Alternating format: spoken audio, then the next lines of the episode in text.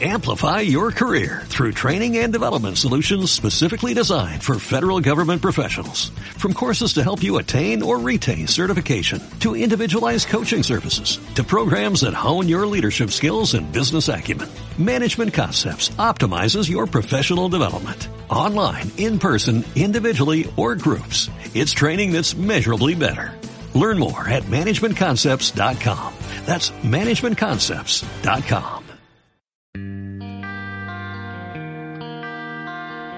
Bienvenidos a Triple Hack Trick, un espacio donde hablaremos de lo acontecido durante la semana en el entorno deportivo con el mejor humor. Búscanos en iTunes y síguenos en Twitter por arroba Triple Hack Trick. Y en Facebook búscanos por Triple Hack Trick.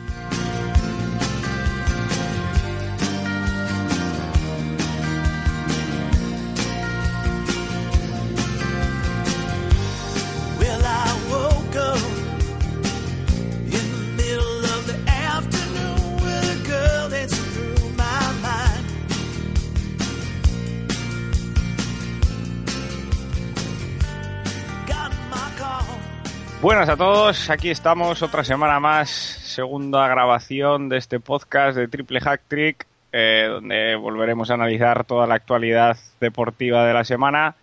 Como la semana anterior me acompañan, espero que estén ahí, eh, Asi- Asier Fernández, Hachi, buenas noches. Muy buenas, Markel. Y en el otro lado, Raúl, buenas noches. Buenas, Markel, con ganas, aquí estamos. Bien, eh, empezamos ya sin más dilación con la jornada número 15 en la Liga BBVA.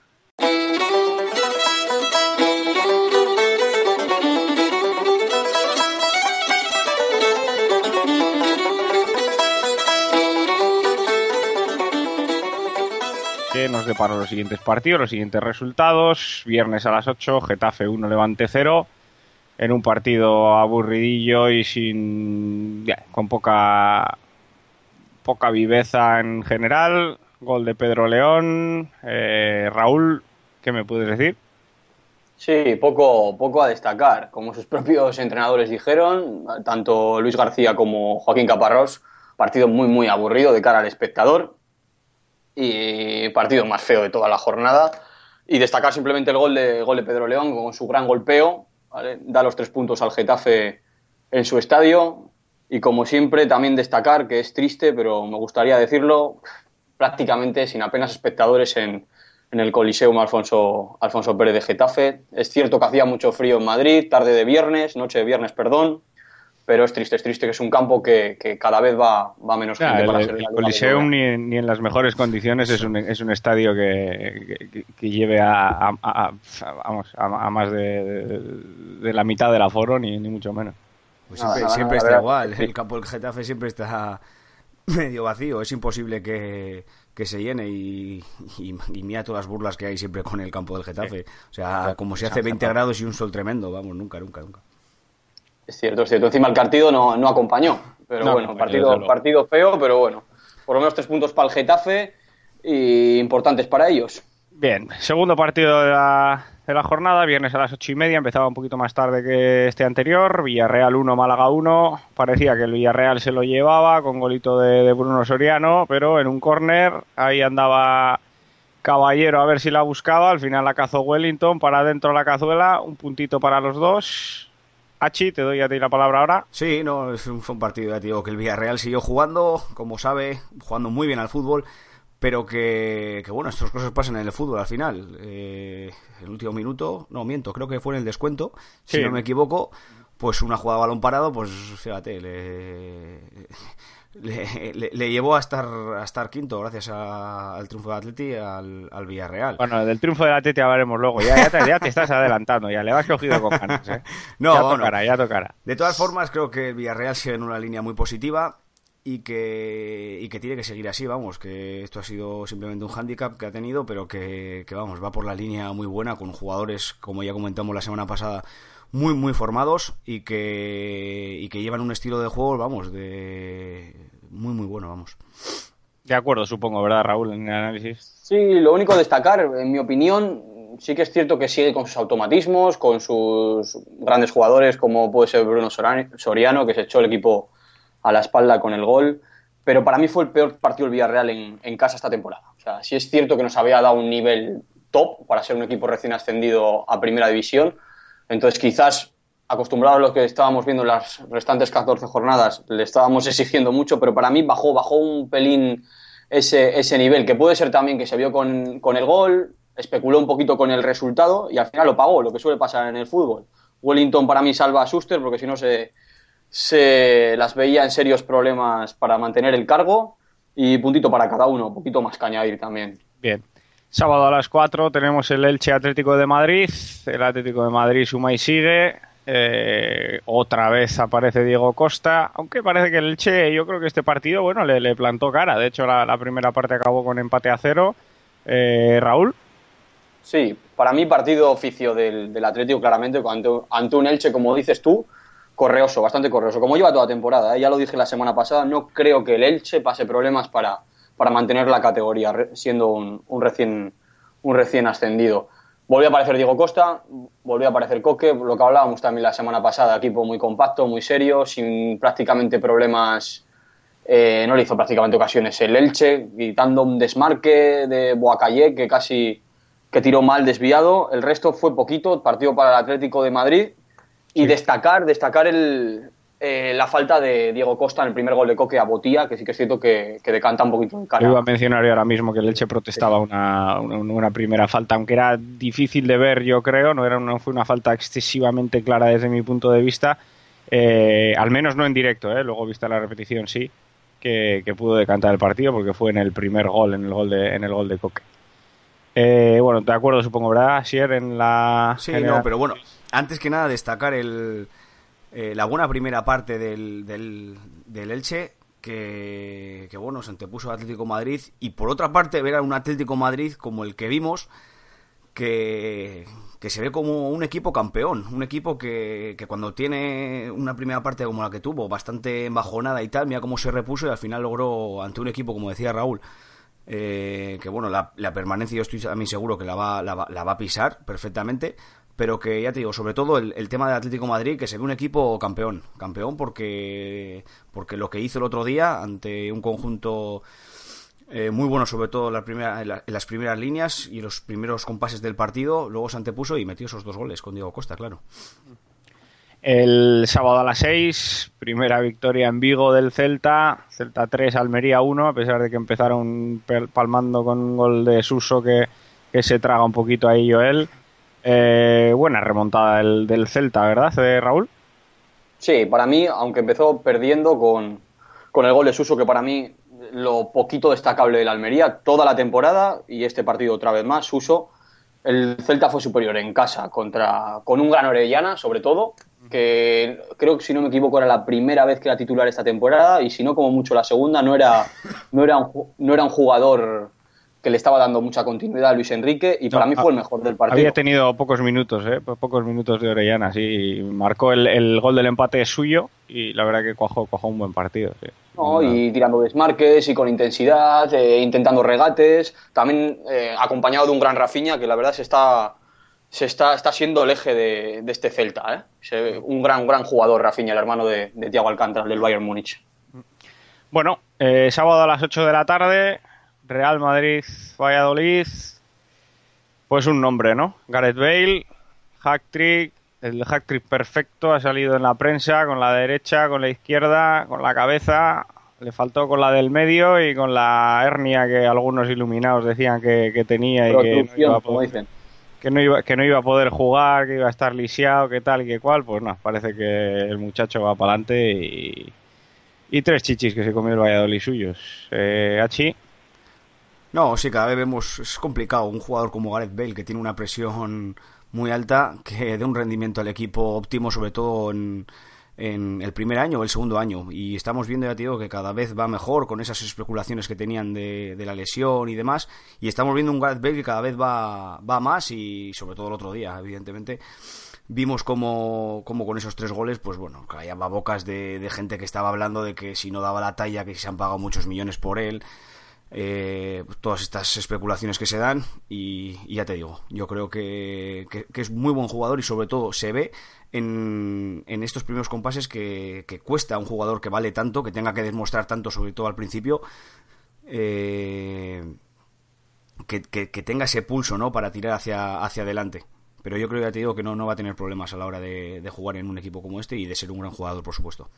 ¿Alguna cosilla que comentar sobre este partido, Raúl? ¿Alguna sí me cosa del Valladolid que jugaba sin, sin De, Everett? de o- forma, de forma objetiva, por favor, ¿eh? Sí, de forma Sí, objetiva. sí, sí. Espero que no se me vean mucho los colores, pero sí que me gustaría comentar un, un par de cositas. Se te suelen ver. A ver, no, no creo, no creo. Sabes que no, sabes que no. Objetividad ante todo. Os digo, a ver, sí, destacar sobre todo de, de Bale. eh, ya ha comentado Mark lo del hat-trick perfecto, que ha salido en todos los lados. El tipo de gol que marca. O sea, no me esperaba yo esta característica de Gareth Bale. Me parecía un jugador de desborde, de, en banda, con mucha potencia, con un buen disparo, que lo tiene pero desde luego ha demostrado que los tres goles que marcó el otro día, y me parece a mí que es- lo tiene también, esa característica, ese, ese olfato de nueve. Porque los- si os fijáis, los tres goles, tanto el primero de cabeza después del rechace es estar ahí, los otros dos también es estar en posición de nueve, muy, muy a lo Cristiano Ronaldo, con el que se le intenta comparar ahora con, lo, con cómo está de baja. Me parece que es una característica más añadir que suma a- a- al gran jugador que es y, y que será todavía mejor durante, durante el tiempo. Perdona que te Destacar- corte, perdona que te corte, ¿vale? Espero que cuando, espero que cuando haga un mal partido también seas tan objetivo como está siendo ahora, ¿vale? Por supuesto, por supuesto, pero lo, lo que estoy diciendo no creo que miente, no creo que mientan nada. Si veis los tres goles, Fíjate, fíjate No, que yo le he puesto alto al jugador. ¿eh? Y, y- y muy bien, muy bien los tres goles, pero muy bonita también la asistencia en el gol de Benzema, que es un balón que él pone, que pone perfecto para la cabeza del, del francés, que, que la verdad que, que mejor incluso que algunos de los goles, que es, como decía Raúl, era, eran de un poco de estar ahí, pero la asistencia la verdad que la pone, la pone absolutamente medida a la cabeza de... ¿También te has cambiado los colores tú? No, no, yo para nada en absoluto. Ah, vale, vale, vale. Es que ves nada, si soy sensación. objetivo, que mira lo que... no, sí, sí, sí, la es que, es- esta semana ya me gustaría a mí, pero no, no, sigo con los yo lo, yo lo siento mucho por Markel, pero quería dar un dato, no me lo puedo callar, ¿vale? 13 partidos. Puedes, puedes, tarda- puedes callártelo, yo creo que puedes callártelo realmente. No, me, me parece que no, porque es un dato que la audiencia debería escuchar y, y les va a interesar. Ya verás cómo sí. 13 partidos tarda Gareth Bale en, en realizar su primer hat-trick perfecto, que ya hemos dicho lo que es. Eh, gol con la izquierda, gol con la derecha y gol con la cabeza. Añade una asistencia, también decirlo. 62 tarda Cristiano Ronaldo. Messi todavía no lo ha hecho. Simplemente un, un detalle de, de tres grandes jugadores, nada más. Muy bien, pues eso. Messi todavía Ahí- no lo tiene, mira, eso no sabía, ese dato no sabía yo. Sí, sí, no, Messi no lo tiene. El hat-trick perfecto que estamos comentando. Bien, po- podríamos No eh, seguir con el siguiente partido. Sábado a las 10, eh, Español 1, Real Sociedad 2. Eh, aquí, en este, en este partido, eh, el Español que se adelantó, eh, pero en la segunda parte se vino abajo absolutamente. Se echó hacia atrás, quiso, quiso defender un resultado, empezó a perder el tiempo desde el primer minuto de la segunda parte.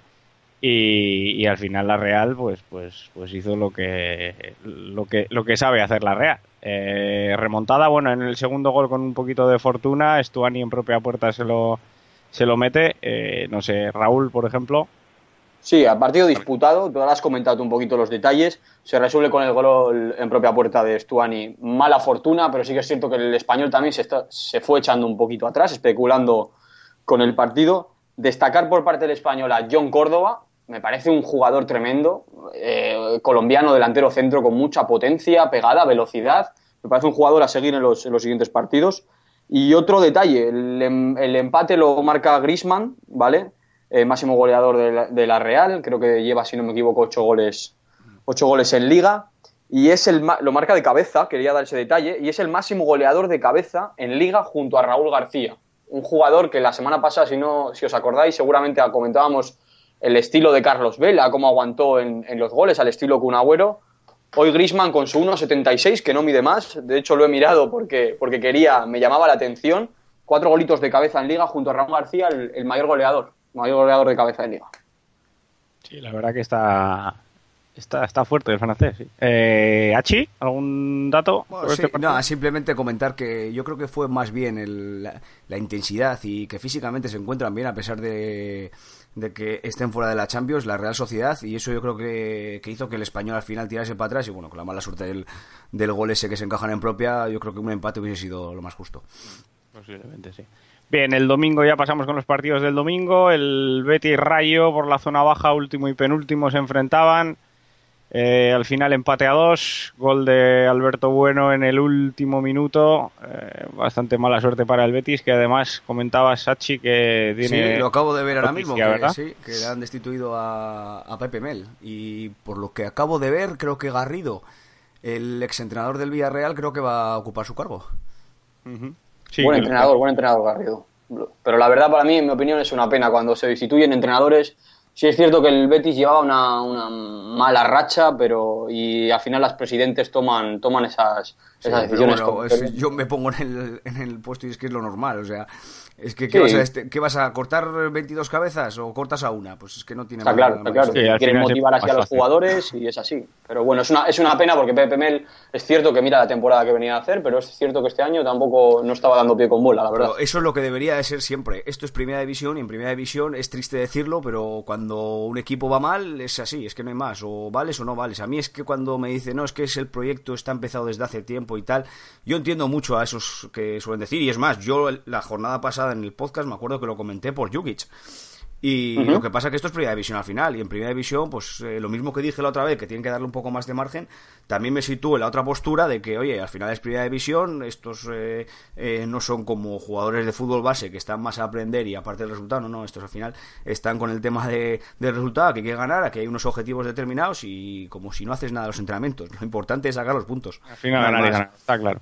Bien, domingo a las Es el- 5. El Granada-Sevilla, un partido en el que para mí el Granada, a mí me gustó bastante el Granada, me esperaba menos del Granada en este partido. Eh, sobre todo vi a un, a un gran Brahimi, aparte del gol que fue, que fue de penalti, yo creo que fue el que más peligro causó eh, por, las, por las bandas. Pero al final el Sevilla con, con mayor pegada, con Vaca en racha y, y- golito de, de Gameiro también, se acabó llevando el gato al agua. Eh, Raúl, ¿qué te Para mí, de los, par- de los partidos más vistosos de, de- de la jornada derby andaluz, se, se veía que había mucho ambiente en las gradas, además, en Granada. Y para mí se lo acaba terminando el Sevilla, se lo acaba llevando el Sevilla por pegada, por absoluta pegada, porque podía haber pasado cualquier cosa en el partido. Y como tú bien has dicho, primero Vaca, luego Gameiro, a- por cierto, a una, a una peinada de Vaca, asistencia de Vaca, Correcto, ¿vale? sí. también destacar se acaba llevando el partido y, y justo los tres puntos. Podía haber pasado cualquier cosa, pero al fin y al cabo el que mete los goles es el que se lleva, es el que se lleva los puntos y así ha sido con el Sevilla. El domingo a las 7, Valencia-Osasuna, 3-0, hack trick, otro, el segundo de la jornada, el primero de Bale decíamos, este de Jonas González, eh, marcado el partido claramente por la roja de, puñal en el, en el primer cuarto de hora. Un partido que a partir de ahí, pues bueno, eh, a Jonas le hicieron falta 10 minutos, el último minuto de la primera parte y, los nueve primeros de la segunda para, para ventilarlo. Eh, Achi, Sí, no, sobre todo, mira, destacar un dato que, que no, sé dónde lo vi, ya no me acuerdo muy bien, que era con, con Bielsa, que ensayaba partidos con uno menos para poder saber, para saber jugar. Con esto quiero decir de que hay equipos que saben jugar bien, dentro de lo que cabe siempre juegas con un jugador menos, pero más o menos bien con, con un jugador menos, y otros equipos que no, yo creo que esta situación no fue la del, del conjunto rojillo, que, que lo que tú has comentado, al final con, con- esta roja en minuto 16 de puñal, pues se fragó el partido entero y bueno, pues eh, también la pegada de, Jonas, pues tuvo ese resultado. Impresionante Jonas, ¿verdad? Raúl no se esperaba que, que fuese un jugador que, que fuera, a, no sé, a ser tan goleador, tan determinante que- como, como lo está siendo. La verdad es que sí, porque de hecho no empezó titular eh, con Yuki esta temporada, empezaba el del Postiga arriba, incluso el canterano Paco Alcácer, quitándole minutos, pero en cuanto le ha dado un poquito de continuidad, eh, la verdad es que esta, esta última jornada nos ha hecho honor a nuestro título de programa, hat-trick. Eh, una, una, una- un buen jugador, un muy buen jugador que tiene mucho olfato de gol y si el equipo acompaña, que el Valencia tiene muy buenos jugadores en esa línea de tres por detrás de él, tanto Fegulí, Canales, Parejo, eh, le pueden dar muchísimos goles y a la mínima que el Valencia coja un poquito de, de punch y confianza, porque jugar en Mestalla para ellos no es fácil, ya sabemos cómo lo exigente que es la afición de, del Valencia, pues eh, cuando cojan confianza van a ir para arriba van a ir para arriba seguro. En cuanto al partido, para mí un titular. El Valencia dominó y Jonas mató, no hay más. Condicionado por la, por supuesto, por la expulsión de Puñal. Bueno, y el domingo a las 9 ese trágico Athletic 1 Barcelona 0, del que me temo que, que luego hablaremos largo y entendido, ¿verdad? Cuando lo analicemos en, en profundidad. Trágico, depende para quién, Márquez. Trágico, así. depende para quién, efectivamente. Y has guardado luego- los clines ya, ¿no? Del que luego, eh, luego lo abordaremos en, Me reservo. Me van a caer Vale. luego, ¿verdad? Me van, me van a caer más, ¿verdad? Eh, pasamos al, al podium personal que hemos presentado esta, esta jornada, los tres miembros del equipo de Triple Hack Trick.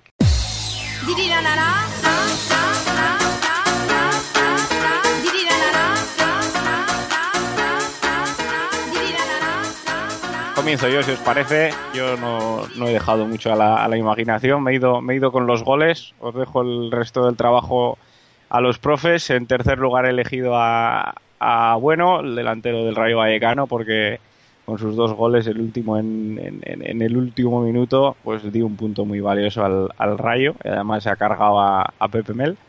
En segundo lugar a, Jonas, eh, eh, y para y un hack trick que además eh, salva un poquito a, a Jukic o le da más tranquilidad y en primer lugar a- al mencionado Gareth Bale porque bueno su partido la verdad que fue fue espectacular no de esos que espero que tenga pocos como culé que soy pero pero la verdad que lo tuvo y hay que reconocérselo Raúl no sé cómo cuál has planteado tú Sí, te comento. Pues cómo no, Gareth Bale. No voy a añadir mucho más porque encima me van a caer palos y ya creo que lo he dicho todo y lo hemos dicho todo. ¿Qué has puesto a los sabemos- tres, Gareth Bale?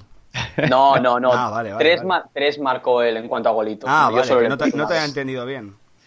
No pasa nada, no pasa nada. Ya lo hemos dicho todo sobre él, así que esperemos que aparezca en el podium por mi bien y por mi, por mis gustos futbolísticos muchas veces. En el siguiente lugar, Susaeta. Me parece que hizo un partido espectacular ah, en cuanto a presión, ayudando, ayudando mucho a Ander Herrera y a su mismo lateral Iraola, y sobre todo luego en el, en el desborde y en, y en la asistencia de gol que da también, que al final gracias a eso y el remate de Muñain, el Atleti se, lleva el partido. Me parece que es un jugador muy destacable. Y luego, ya sé que son tres, pero tengo una duda. No quería premiar los goles, y aunque uno de ellos sí que los marcó, me parecen dos jugadores que dieron mucho a su equipo esta jornada y hay que, hay que, hay que nombrarles. Eh, les pongo en un, mismo, en un mismo escalón. Orellana, lo he comentado antes, tampoco decir mucho más. Seguramente con la actuación que tuvo se ganará, se ganará más minutos de Luis Enrique eh, con el gol que marcó y con, y con, y con el trabajo que, que, puso en el campo. Y Barragán, quizás eh, no se ha visto mucho, dio dos asistencias de gol. Eh, dar un detalle, no sé si habéis visto en la retransmisión, en las repeticiones, hoy lo las comentaban en, todo, de, las celebraciones de- en todos los telediarios. Jonás se encaraba un poquito con, con la grada y, y le decía como que el gol era de, de su compañero, de su compañero Barragán. Dos asistencias de gol y un gran partido, gran partido del lateral, del lateral derecho valencianista.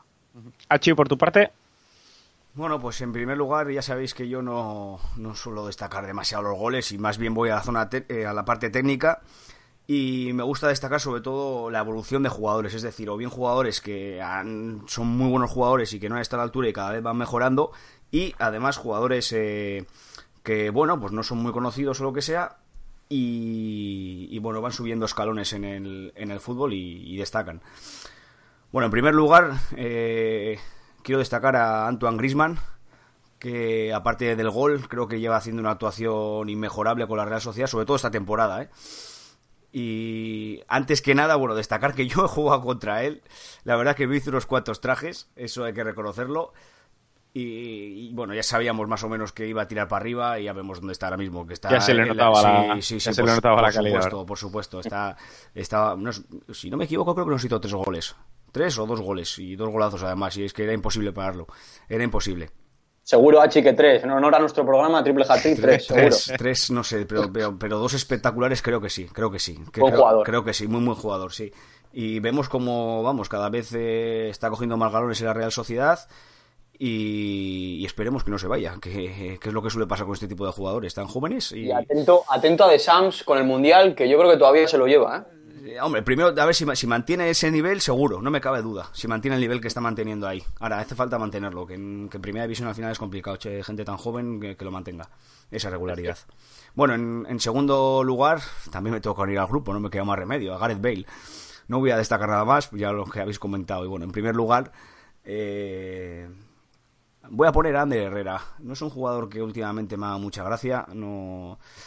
Eh, no le tengo mucho afecto, la verdad, por el tema de, la, de lo que pasó con él en, con el tema del Manchester United, que se iba a marchar. Pensaba que era un jugador más asentado, para la que tenía y tal, y no sé, me ha demostrado como que todas estas cosas le ha afectado. Pero que en Málaga ya le vimos cada vez mejor, vimos un under más participativo, y aquí yo creo que ayer sostuvo bastante bien al Atleti dentro de lo que cabe y dentro del, de- del equipo ante el, ante el cual estaba jugando. Pero bueno, voy a dar un, po- un punto positivo ahí en, en- en el aspecto de que yo creo que va mejorando y va a llegar a su máximo nivel, que esta temporada la verdad que no está llegando para nada. Muy bien. Pasamos al análisis de, de la apuesta que hicimos en la, en la jornada anterior. Ahí, Aquí ahí, hay, ahí. hay que hay que dar la enhorabuena a Hachi porque decía que no se conformaba con el empate en Samamés del Atleti contra el Barça y efectivamente acertó. Ganó el Atleti, así que su apuesta es la ganadora. Por parte de Raúl eh, le falló eso mismo. Él sí que se conformaba con un empate, o al menos apostaba al, al empate. Si es que se lo dije. sí, se lo advertiste. es, se lo advertiste. grabado, grabado, Grabado grabado está. además. No, puedo, Y no la- puedo negarlo. Y la otra parte, recuérdalo tú mismo, Raúl, la que acertaste era el que, que ganaba el Celta, Celta. Victoria del Celta que en casa estaba seguro Ahí- que iba a ganar y así fue. Sí, sí. Ahí te la jugaste bien, lo dijiste muy seguro además de que el Celta iba a ganar en casa y, y así fue. Eh, yo por mi parte, que tanto el partido del Celta como el del Rayo Vallecano eh, se iban a, más de dos goles y medio, a tres goles o más, eh, fue, fue acertada. Esas dos partes eh, estuvieron correctas, pero ya me advertían los profes que el Atlético no iba a pinchar. Yo dije que sí, me empeñé en que pinchaba y no pinchó. Eh, con lo cual me la como y dos errores y un acierto para, para Asier. Enhorabuena, Hachi. Enhorabuena. Yo Sí, sabía perfectamente, ya te lo dije que no me, cabe, no me cabía duda. Samamés es un, Es un fortín. Es un fortín. un fortín, me quedo corto, ya lo sabes. O sea, bueno, 40 puntos, el Barcelona, ni un partido perdido, un empate únicamente. Llega Samamés y da igual que sea Samamés viejo que el nuevo. Vale, No, vale. no digo bueno. más. Ahí te. Eh, queda todavía por repasar las principales ligas europeas y NBA. Pasamos ya a esa, a esa parte de la, de la sección.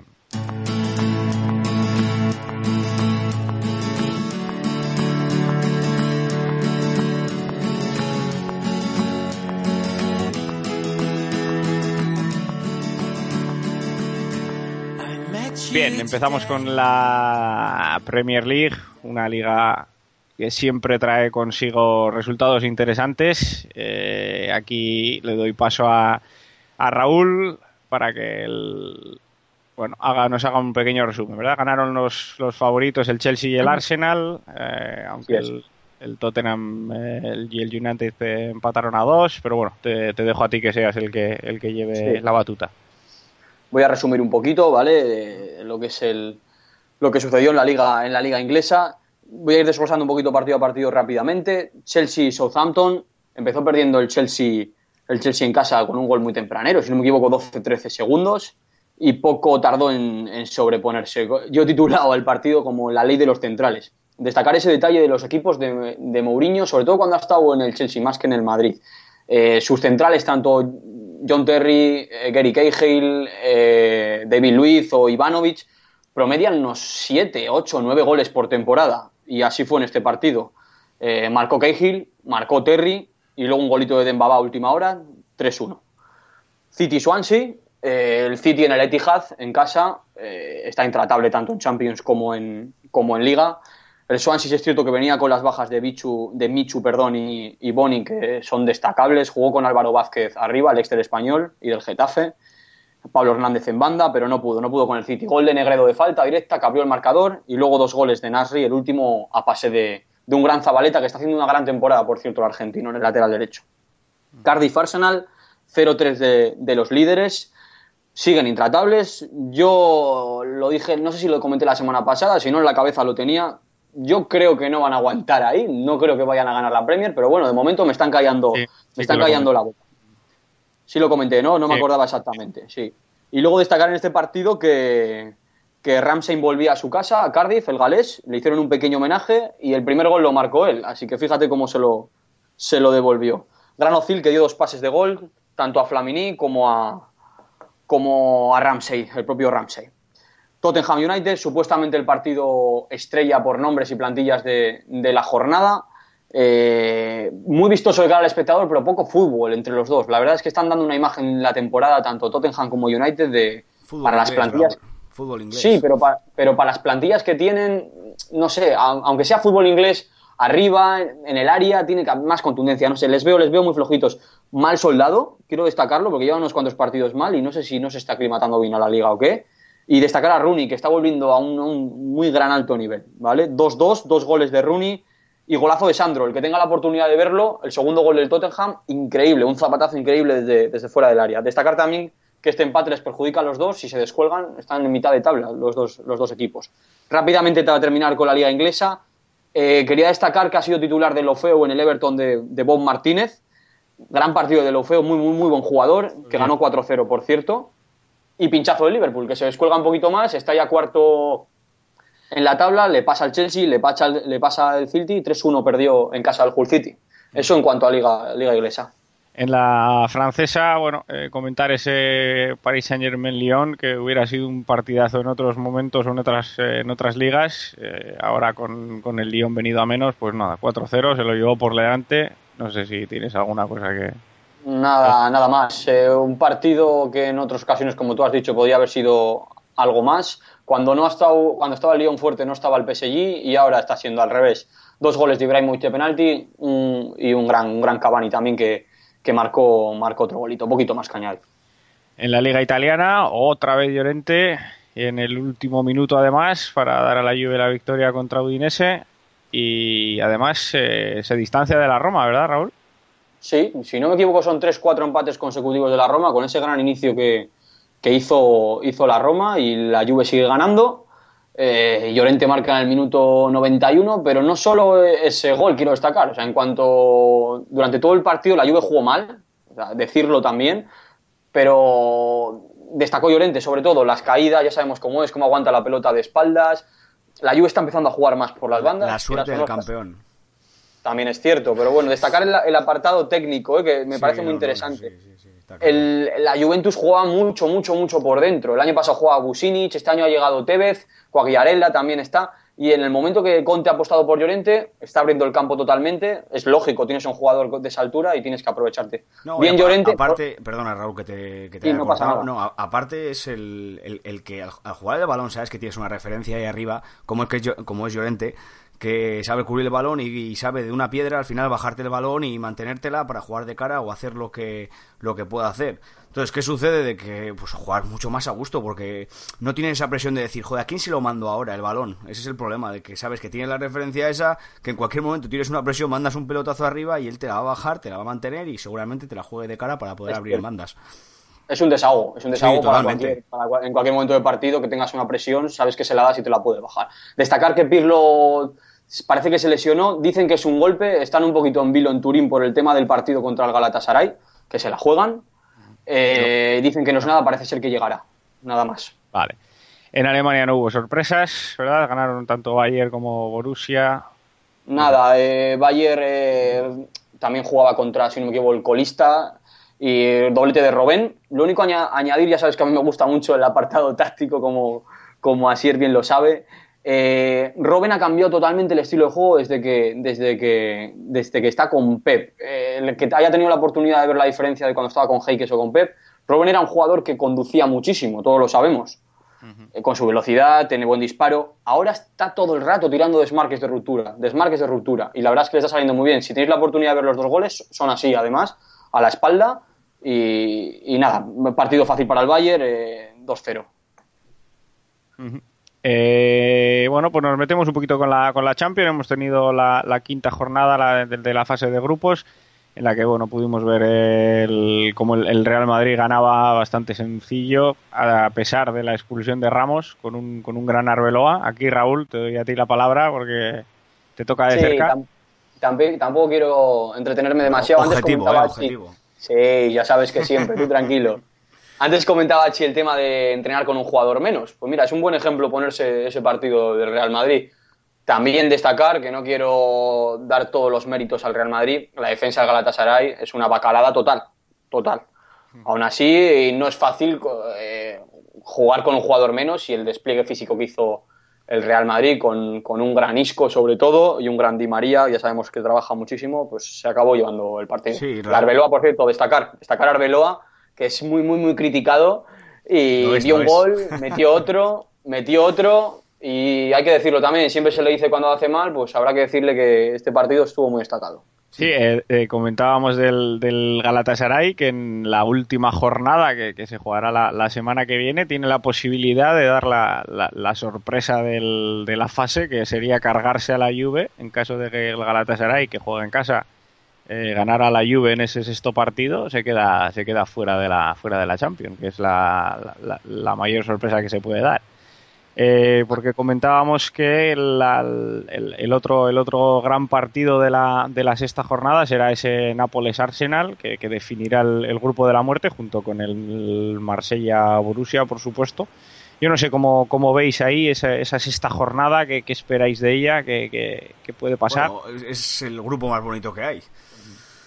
El Marsella está, eh, sí, el Marsella está ya descalificado completamente, pero luego hay tres equipos ahí, el Arsenal, el Dortmund y el Napoli, que Vaya tres. que vaya tres, madre mía, que, que- es que no sé, no sé qué decir. La verdad que esto sería bonito para hacer apuestas, porque es que la verdad que no, no, no se sabría quién, quién decir. El Arsenal y el Napoli, destacar que el, que el Nápoles tiene que ganar por, por más de dos goles para, para poder eliminar al Arsenal, siempre y cuando el, el Dortmund gane, ¿no? Creo que es así, Eso si no me es, equivoco, ¿no? es, eso. Porque es un, sí. un- un poco lío y, y tal. ¿Y cómo, cómo es en caso de, de tres empates? Que puede suceder, ¿no? Eso es, Que como haya, mejor. en caso de haber triple, triple empate, el, el solo pasa el Nápoles si, si consigue ganar al, al Arsenal, juegan Nápoles y Arsenal la última jornada, por tres goles o más. Lo tiene, lo tiene complicado el Nápoles en caso, siempre en caso de que el, de que el Borussia le gane al Marsella, que sería lo lógico, pero bueno, juegan en Francia y estos equipos que a veces te vienen relajados de que no se juegan nada, al final son, son los más peligrosos. ¿no? No, no, y, joder, muchas veces ha pasado el tema ese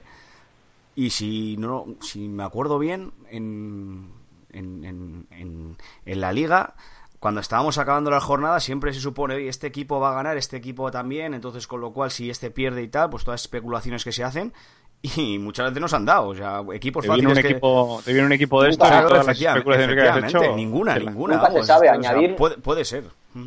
Perdonar que os interrumpa, añadir que también nunca se sabe, en la Champions se paga muy bien el partido ganado, cuidado. Y los También cierto. no, no es poca cosa, ¿eh? No, no sé- van a dar ningún no- partido por perdido. No quiero, decir, no quiero decir una cifra exacta porque no la sé ahora mismo y no quiero engañar a la gente, pero yo no sé si más de un millón de euros por partido ganado o 800.000 euros lo, lo tienen, ¿eh? si no me Sí, equivoco. En, en la, en la primera fase creo que era algo menor del millón de euros. menor. No sé si estaba entre en torno al medio millón, una cosa así. No sé, cambia cada año, entonces eh, no sé si las dotaciones habrán variado. Pero sí que la verdad que es, es- es un dinero, vamos, Claro, es una cantidad a tener en cuenta. de, de pagar luego. sueldos de jugadores, a pagar sueldos de jugadores. o sea, que no, no se va a dejar ir el Marsella ni mucho menos. Así que los equipos que dicen, bueno, la última jornada estoy eliminado, voy a ver si para la afición y tal quedamos bien, sí, por la afición y por el dinero que te dan. Por la pasta, ¿no? Todo, claro. Bueno, si os parece, cambiamos de balón ahora. Nos vamos a meter con el mejor baloncesto del mundo, con la NBA.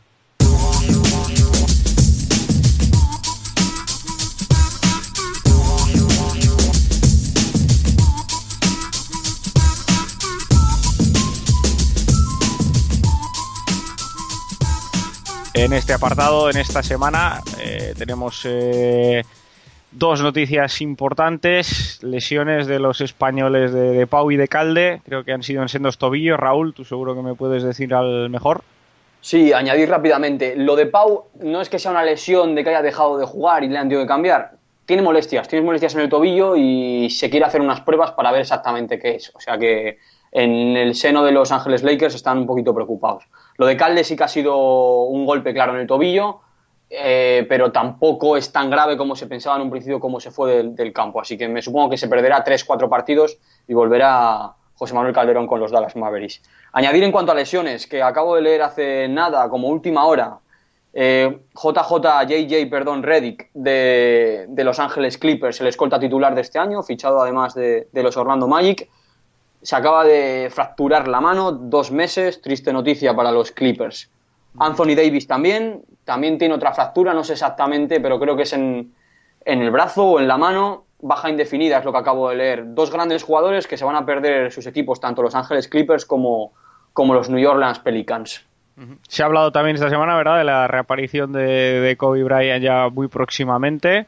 Y aparte he leído ahora hace nada que, que se incorporaba a los entrenamientos también en eh, Steve Nash.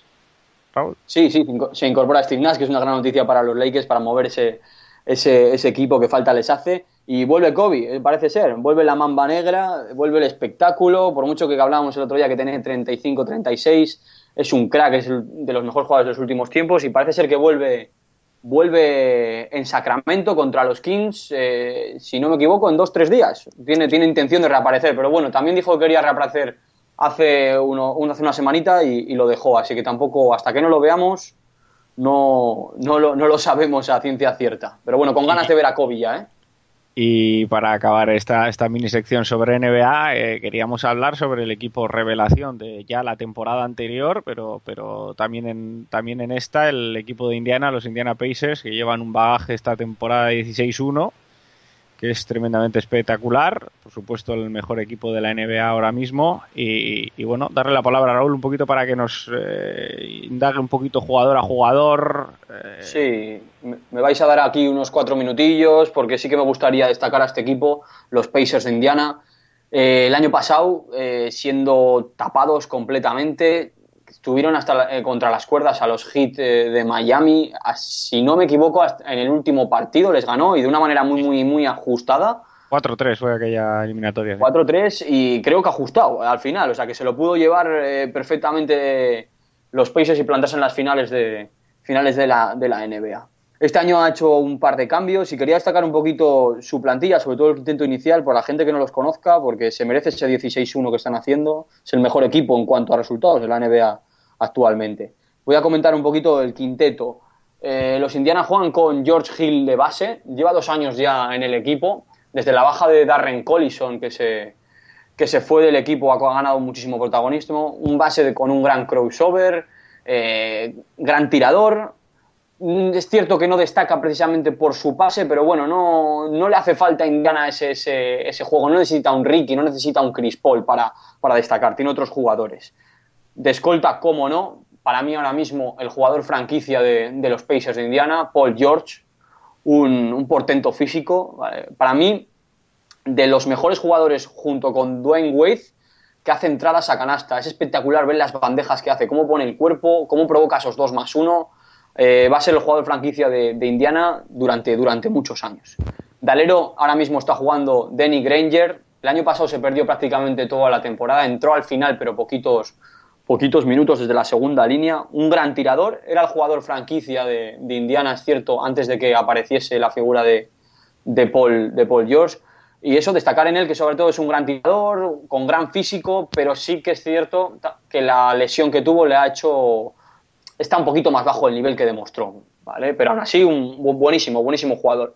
Y luego comentar el juego interior, su 4 y su 5, temibles, temibles. David West, que se lo llevaron a última hora poniendo la pasta sobre la mesa hace dos años, que se lo querían quitar los Celtics de Boston.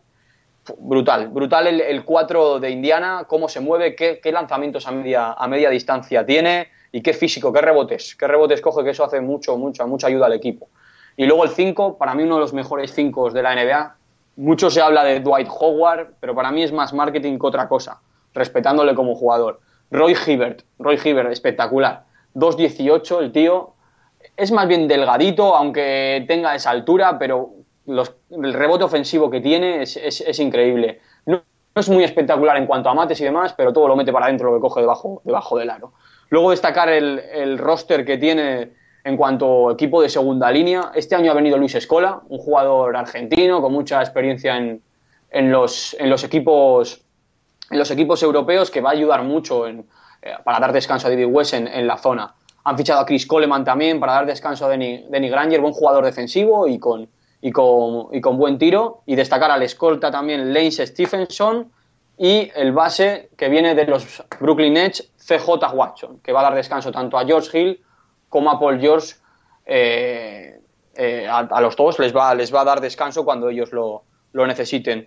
Creo que no me he enredado demasiado, quería destacar mucho porque se merecía Indiana este repaso, este repaso hombre por hombre, porque se lo están mereciendo y para mí, candidato firme a ganar la NBA, candidato firme si siguen con esta racha. Perfecto, tremendo el, el análisis, muy bueno. No dejamos de aprender contigo, Raúl. Eres una, eres una máquina absoluta. Se agradece. Eh, eh, y después de esto vamos a retomar un poquito, volvemos al fútbol para, para presentar el, el análisis más en detalle de lo que fue, bueno, pues el, el Atleti Barça.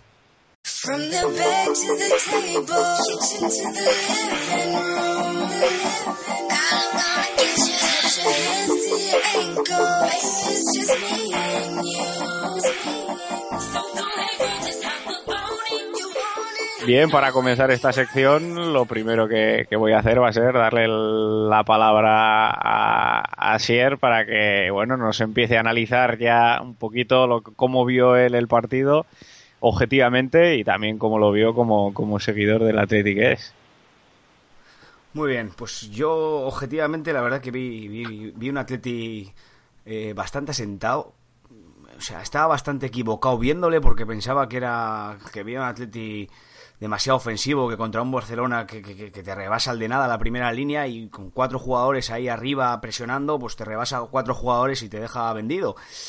Pero pues no fue así, no tenía mucha referencia de juego el Barcelona y joder, cuajó, cuajó eh, muchos robos ahí adelante eh, que le sirvió, ya te digo, para mantener el, el, el tipo ahí jugando de tú a tú contra el Barcelona. Y vimos un Barcelona, pues sí, que intentó jugar a la pelota y tal, pero que no se encontraba a gusto. No, no, no, no encontré un Barcelona muy a gusto, hombre. ya- hay que destacar que siempre que, y esto lo digo sinceramente y, y por supuesto objetivamente, siempre que viene a San Mamés eh, nun- casi nunca se encuentra a gusto. Es así, normalmente suele ganar los partidos, pero casi nunca se encuentra a gusto. Pero ayer sobre todo vimos un Barcelona muy espeso en, en el juego, le costaba salir jugando. Sí que es verdad que muchas veces con, con Xavi, Iniesta, como, como es lógico, triangulaba jugadas muy bonitas pero que bueno pues eh, no, no- no lograba finalizar. Bueno cabe destacar de que creo que Neymar no se tuvo que cambiar unas cuantas veces de o, un pa- o una vez de botas no porque estaba continuamente en el bastante suelo tiempo- y, y tuvo bastante para tiempo en el suelo, sí. para terminar. Pero ya te digo yo y ahora diciendo sí que subjetivamente eh, critiqué bastante a al mister de Atleti, a Valverde, por, por el tema ese tan ofensivo que, que- que yo creo que es mortal contra un Me equipo gusta que como toques el- eso, Hachi. ¿Eh? Sí, Me no, gusta no, que lo destaques porque la semana pasada le diste los antes palos. Sí, de- sí, no, no, no. Hoy, hoy- tengo que reconocer que, que la verdad que me cayó la boca en, en ese aspecto, porque eh, esa presión al final hace que, que- que- que te rebase la primera línea rápidamente y más un equipo como el Barcelona que en tres toques te puede rebasarla perfectamente. Y, y no, vimos un Atleti que, que, bueno, pues con toque a la cabeza a la cabeza eh, con una presión muy fuerte arriba, pues lograba robar balones, claro. También había ocasiones que, que no lograba robar y que, bueno, se metía en un, gra- en un grave y en un gran compro- compromiso atrás. Siempre Pero- corres el riesgo al jugar así, de esa forma, siempre. Sí, no, Sí, no, el- eh, el- está claro. El Barça lo aprovechó sobre todo, digamos, esa presión ofensiva, los huecos que podía dejar esa presión eh, ofensiva de la Teti en la, en, en la primera parte. Sí que es verdad que hizo dos o tres, dos o tres buenas jugadas, pero bueno, en la segunda parte yo creo que, que- que apenas, apenas se le, se, se le vio, el, el- el equipo se atascó de una manera clara. Pero bueno, te, te doy paso a ti, Raúl, primero, eh, para que hagas un poquito tu... tu Sí, yo quería destacar un par de cositas que sí que me llamaron bastante la atención. Por felicitar a- al Atleti, eh, felicitar a Valverde, que creo que le ganó la partida al Tata, y ahora lo voy a decir, ahora voy a decir un poquito, un poquito por qué. También de mérito del Barça, pero bueno, quiero, quiero destacarlo. El Barça salió, para mí, extra motivado y con ganas en los primeros, sobre todo, 20-25 minutos. De hecho, Gorka salva, salva al Atleti claramente. Si ese gol hubiese entrado, igual. Sí, sí, buena mano, hubiese buena mano, sí, sí. Otra, otra historia. Hay que, hay que alabar a Gorka, que muchas veces le damos palos también. Sí, hombre, por, por los pies, perdona, Raúl, que te corten con los pies, yo sinceramente me parece un portero Sí, de lo peor que hay, pero hay que reconocer que ayer la, la mano cambiada que sacó, vamos, fue espectacular. Sí, es cierto, sí es cierto. Y luego destacar el por qué sale con esa intensidad durante 20-25 minutos el Barcelona. Mi análisis, vienen de perder un partido contra el Ajax, contra un equipo de chavales jóvenes, como puede ser también Atleti, entre comillas, que le pasa por encima. Eh, ellos salen mentalizados, después de la bronca de su entrenador supongo que habrán tenido, habrán, habrán corregido detalles en- dentro del vestuario y durante esta semana también. A partir de la media hora más o menos, vamos a decir la segunda parte, el equipo se viene abajo en cuanto al Barcelona.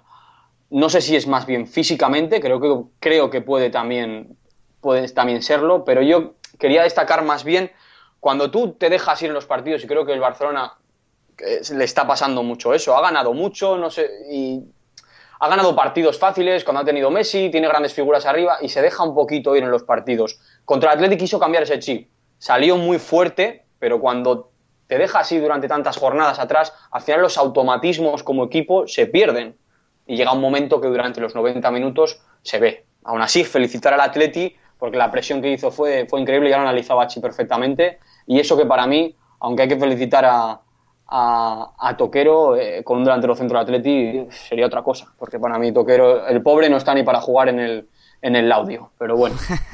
Bueno, eh, Pero No, bueno, perdona, perdona. Marce, Marque, el que te Sí. corte, que quiero hacerle una pregunta que le, que le voy a descuartizar entero a, a Raúl todo lo que ha dicho ahora mismo. ¿Qué, opina, dime. ¿Qué opinas de la defensa del Barcelona ayer? ¿Dónde, Mal, se empieza, ¿Dónde se empieza el juego del Barcelona o en cualquier equipo? ¿De dónde empieza? Desde atrás, por supuesto. ¿Y qué opinas de la defensa de ayer del Barcelona? Mal, empieza por ahí todo, pero es lo que te he querido decir yo ahora. Cuando te dejas ir durante tantos partidos atrás y sacas los partidos, no se ven los problemas. Llega un momento que te pintan la cara, Bueno, que tienes- quieres salir, mo- quieres salir motivado y pierdes los automatismos. Y que tienes La a dos jugadores que están totalmente- fuera de forma, que fueron Adriano y Macherano ahora mismo. Sí, sí, sí, sí, sí, sí. Pero, pero que también como automatismo, como equipo, también lo pierdes. Lo, lo he citado al principio Sí, como no, el no, no, físico. no, que estoy de acuerdo, pero yo creo que ayer no fue eso en sí, fue que porque yo estoy seguro de que el Barcelona igual te va a Almería y, o sea, no, no es por el Almería ni mucho menos, no quiero decir que sea ese equipo, pero yo estoy seguro de que siempre que viene a Samamés, por, por el campo que es y demás, no es por nada ni no es porque se ha ido de Atleti, pero siempre viene con ilusión y con ganas a jugar este tipo de partidos. Con lo cual yo creo que por, por la motivación y, y todo el tema este, yo creo que no, yo creo que se- todo el tema este se fraguó en la defensa con, con dos jugadores que fueron Macherano y Adriano, que estuvieron o sea, muy por debajo de su nivel. Sí, pero las líneas están muy separadas, los automatismos se pierden. Es cierto que esos jugadores están mal, pero ah, no todo. El- como equipo, el equipo no estuvo bien. De todas formas, me gustaría que hablase Markel, ya que es Sí, seguidor sí, sí, que le de hemos, le Barcelona. hemos- sí, sí. Sí, que Sí, no me la dais a mí, ¿no? Me la dais a mí, a ver, cómo, a ver lo que hago con ella. Te hemos respetado bastante, por cierto, ¿eh? O sea, Mira, no te puedes quejar. Yo, eh, bueno, mi, mi opinión, ¿vale? De- de- sobre todo en, en- en lo que respecta a mi equipo, yo os dejo, la verdad, que, que siempre os escucho con, con admiración todo el tema táctico, técnico, porque ahí seguro que, que sabéis mucho, mucho mejor que yo. Yo lo que, lo que vi en mi equipo, el- en, lo, en lo que vi claramente superado en mi equipo, es, es en, en la intensidad. En la intensidad. Yo vi a un equipo cansado, vi a un equipo que salió fuerte, que lo, que lo hizo bien en los primeros minutos, pero que luego, eh, lo comentaba contigo, Achi, cuando Sí, mientras veíamos sí, el partido, El, el, el, Atleti acabó físicamente por encima, pasándole, pasándole por encima. Y, y, y lo comentaba hoy contigo, Raúl, que yo creo que este problema no viene de aquí, ni viene de este entrenador. El problema viene desde la pretemporada, desde cuando eh, estuvieron jugando allí en campos de, de- de- plantar de hortalizas en, en- en Tailandia y en Indonesia y en no sé dónde. Eh, eh, ese, ese tipo de pretemporada al final te acaba matando eh, durante la temporada. Todas estas lesiones que han venido ahora, la lesión de Valdés, la lesión de Alba, la lesión de Messi, la gente dice, qué mala suerte las lesiones. No, no es mala suerte, es que tú has preparado mal. Esto no, esto no es culpa ni de los jugadores ni del entrenador, en mi opinión, es culpa de, de no sé quién, porque después de la desgracia de Tito, yo no sé quién habrá preparado la pretemporada de este equipo, pero es que la pretemporada de este equipo ha sido absolutamente lamentable y vendrán más, más lesiones y vendrán mm, mayores desgracias porque todo empieza a fraguarse en el mes de julio, en el mes de agosto. Es que las, las temporadas son larguísimas y Pero los eso, jugadores necesitan una preparación. Eso es muy fácil saberlo. Es simplemente el patrocinio se pone en contacto con el presidente o el asesor o quien sea del Fútbol Club Barcelona. Le ofrece tanto, vale, perfecto, vamos de viaje para allí a hacer la pretemporada, Pues, no hay más. Yo, yo, yo no sé de quién es Markel, la culpa. yo- y, yo he y- podido- sí. He podido leer, perdona que te interrumpa, y digo, porque acabas de decir que no sabes de quién es la culpa. Tampoco quiero yo, porque me parece que igual no soy muy objetivo en este tema. Se dijo que es Rosell, es Rosell el que ha montado la, la pretemporada, es Rosell por el tema de- del dinero, por el tema del dinero, porque Tata eh, se fichó, si no me equivoco, ya casi Por entrando eso lo en digo, septiembre. por eso de yo decía que no es Por culpa eso, del entrenador porque el entrenador vino posteriormente, con lo cual el entrenador no tiene culpa. Yo no sé si será, pues sí, la junta directiva o el presidente, el, Sí. el- el- el cargo el cargo más alto. Yo, yo no sé quién lo ha firmado y entiendo también que, hay que, que haya que pagar todas las comisiones de Neymar para traerle y todo lo que, pero al final merece la pena. Merece la pena, porque al final a Messi te lo has cargado dos meses y yo estoy seguro de que eso ha influido. Y el que caerá, te ha caído Valdés y te, y te volverán a caer jugadores. Y eso al final hace que un equipo de fútbol que, que- que lo que más importa no son los ingresos, porque tú los ingresos o los fichajes los haces para, para, para conseguir títulos. Y A realmente si. Y aparte los ingresos vienen a través de los resultados, porque eso tú dejas es, de ganar, eso dejas es, de tener eso es. seguidores. Si tú te cargas los resultados haciendo este tipo de cosas, pues al final pasa lo que pasa. Yo, para mí, Mourinho no es, no es santo de mi devoción, ni mucho menos, pero Mourinho le dejó preparada la pretemporada al Real Madrid y yo he visto al Real Madrid esta pretemporada jugar con equipos como el Everton, como el Chelsea, como el Inter de Milán, etcétera, etcétera, etcétera. Y al Barça le he visto jugar en Malasia contra una selección eh, de, de aquel país, ya digo, en un campo que poco más había lechugas, tomates y pimientos. y espera que acabamos de campo. empezar la temporada. Que eh, cuando esté acabando la temporada, a ver cómo están en el tema de lesiones. Markel, de todas formas creo que estás demasiado pesimista. Yo sí que es cierto que al Barça no le veo bien. Te, te lo, ¿Qué está, vas a hablando- decir tú? te- te lo está diciendo un madridista, ¿eh? te lo está diciendo un madridista. No le veo bien, No, eh, sí, luego calidad tiene, podrá ganar lo- o podrá perder, pero, no me niegues que, que físicamente no es un equipo como, como el Atlético de Madrid o como el Real Madrid por citar a sus principales seguidores y mucho menos como el Atlético de Bilbao. No, es un equipo que te puede ganar porque técnicamente es buenísimo, es De buenísimo. todas es- formas, lo que he comentado yo, es cierto que el físico, y lo he dicho también, ¿eh? que el físico tiene mucho que ver. Eh, están perdiendo automatismos.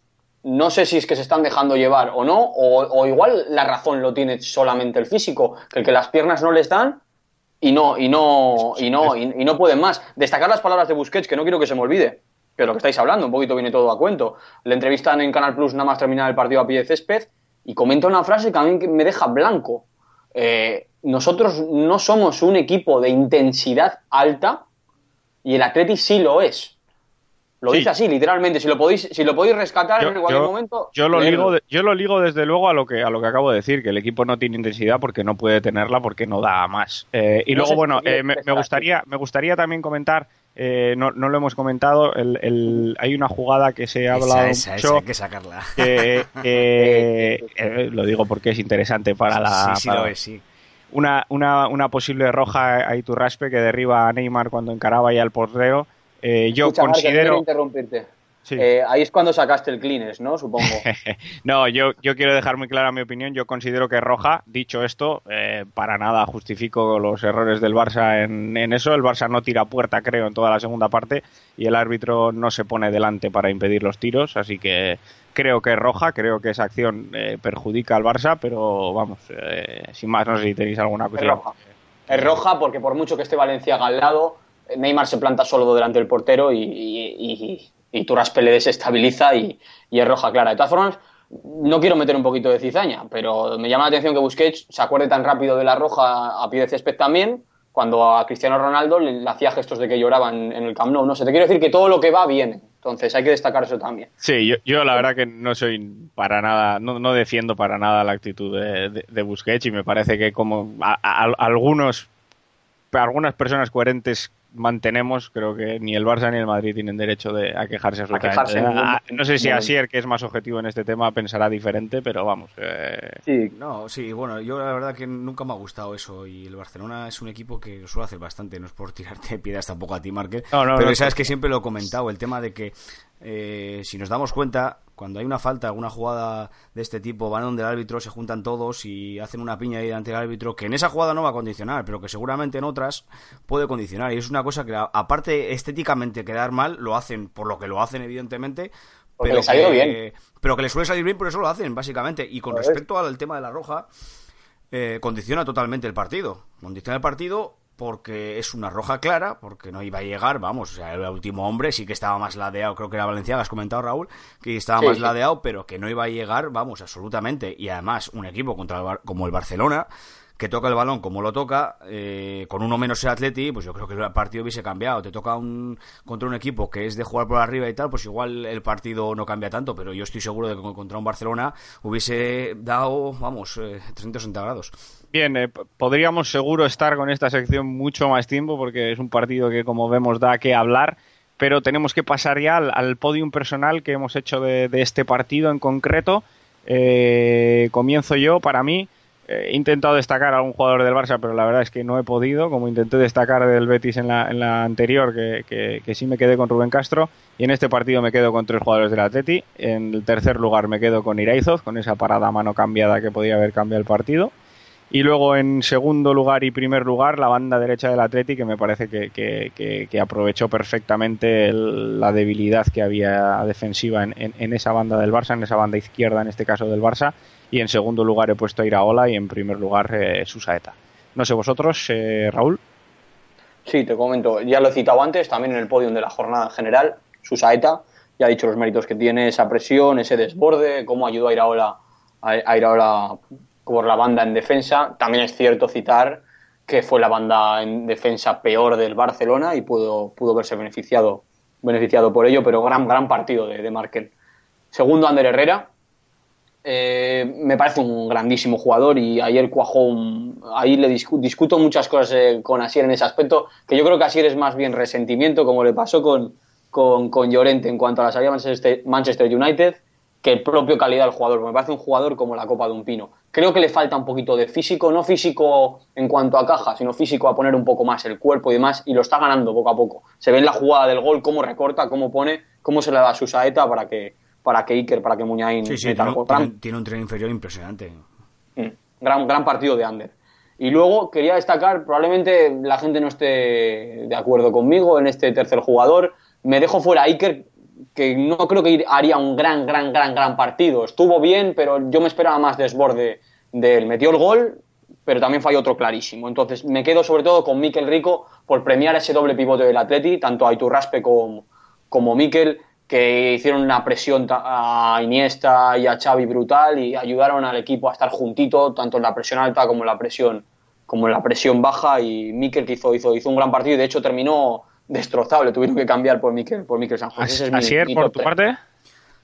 Sí, eh, en primer lugar, pues bueno, rápidamente destacar el, el primer jugador que, que por, por destacar a un jugador de Barcelona, yo creo que fue Sergio Busquets, aparte de las protestas y todas las declaraciones, yo creo que siempre ha mantenido ese, ese- esa posición, esa colocación siempre detrás del balón y creo que mantuvo, estuvo en el sitio además muy rápido, con jugadas, vamos, con, con unos toques muy muy buenos.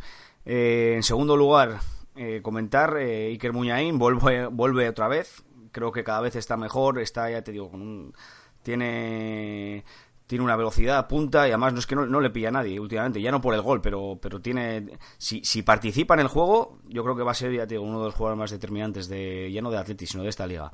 Y en primer, en primer lugar, destacar, eh, cómo no, a Iturraspe. Yo creo que es un jugador que, que cada vez va más, eh, esta temporada creo que es la mejor de él, la verdad, y, lo que hace un jugador con confianza, que, que, que, vamos, que todas se las lleve, que esté bien colocado, que gane todas las acciones, todas las disputas, las caídas que, que se generen, vamos, me, me está encantando esta, y fíjate que tampoco era yo de, de Iturraspe, pero, pero me está gustando. Eh, bien, eh, pasamos a la elección del peor jugador que también hacemos en esta sección. Empiezo yo de nuevo.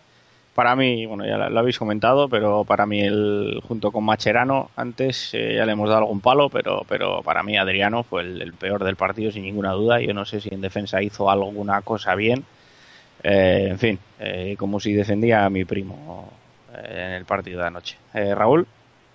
Sí, por no ser reiterativo con Adriano, que desde luego estoy de acuerdo, me voy a quedar con Piqué. Mascherano también estuvo mal, pero tampoco Piqué es que le ayudaría mucho. Lleva una temporada muy, muy, muy, muy floja el canterano, el canterano culé. Eh, Asier. Sí, yo voy a destacar a Xavi. No, no, no, la verdad que, que no hizo mal partido, porque siempre que juega es un jugador bastante regular, pero no estuvo en su alto nivel de, de siempre estar al lado del balón, intentar cogerlo, tal. Igual es también porque no lo dejó de Atleti, pero bueno, voy a destacar a él para no repetir otra vez los, los que habéis comentado. Bien, pues eh, hecho ya este análisis eh, del Atleti Barça, vamos a pasar ya a lo que, a lo que va a ser la, la próxima semana.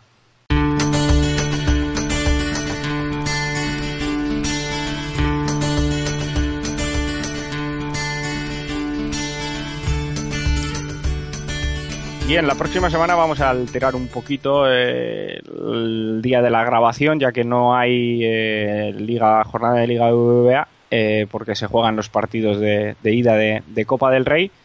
Eh, así que nos vamos a ir el- al miércoles grabaremos, el jueves ya, ya tendréis el, podcast disponible eh, y haremos la grabación sobre pues, los partidos que han acontecido en, la, en Copa del Rey, viernes, sábado y domingo.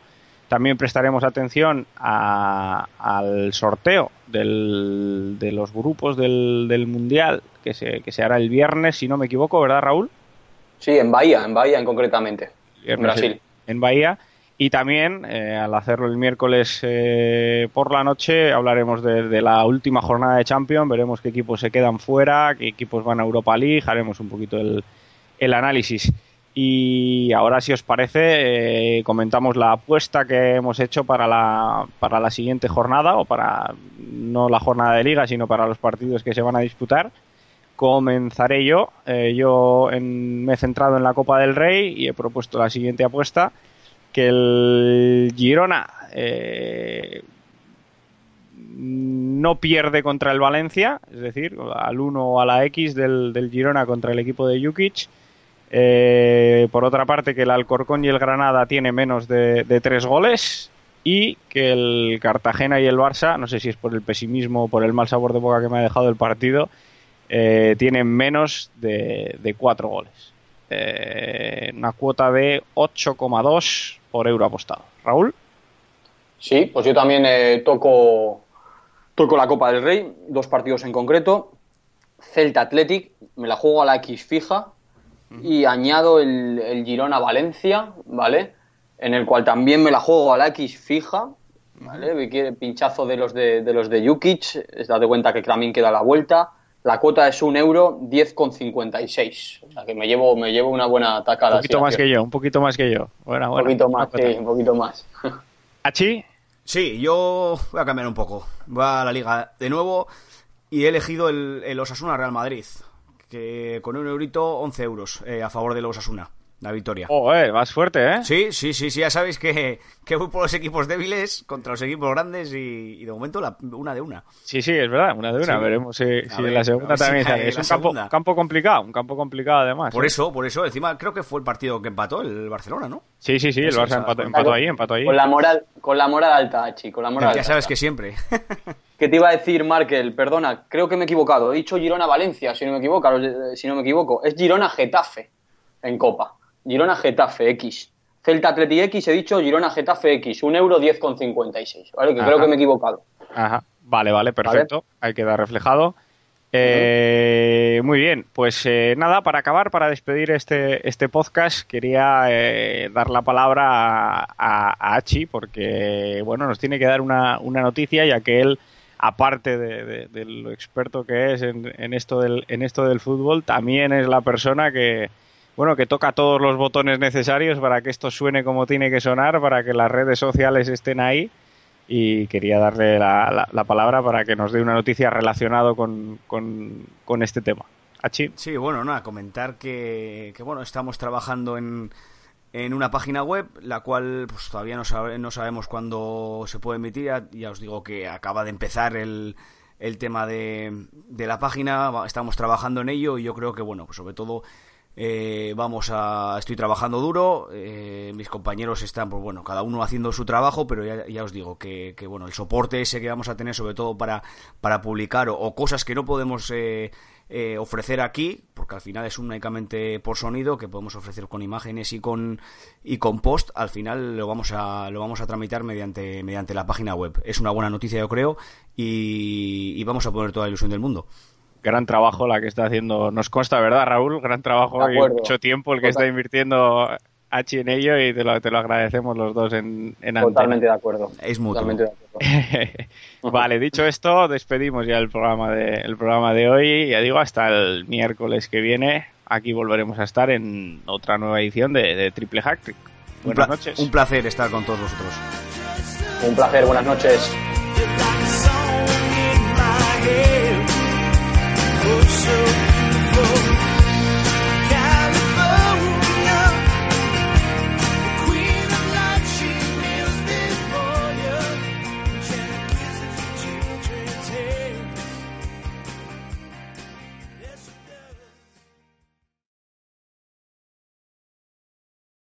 Amplify your career through training and development solutions specifically designed for federal government professionals. From courses to help you attain or retain certification, to individualized coaching services, to programs that hone your leadership skills and business acumen, Management Concepts optimizes your professional development. Online, in person, individually, or groups, it's training that's measurably better. Learn more at managementconcepts.com. That's managementconcepts.com.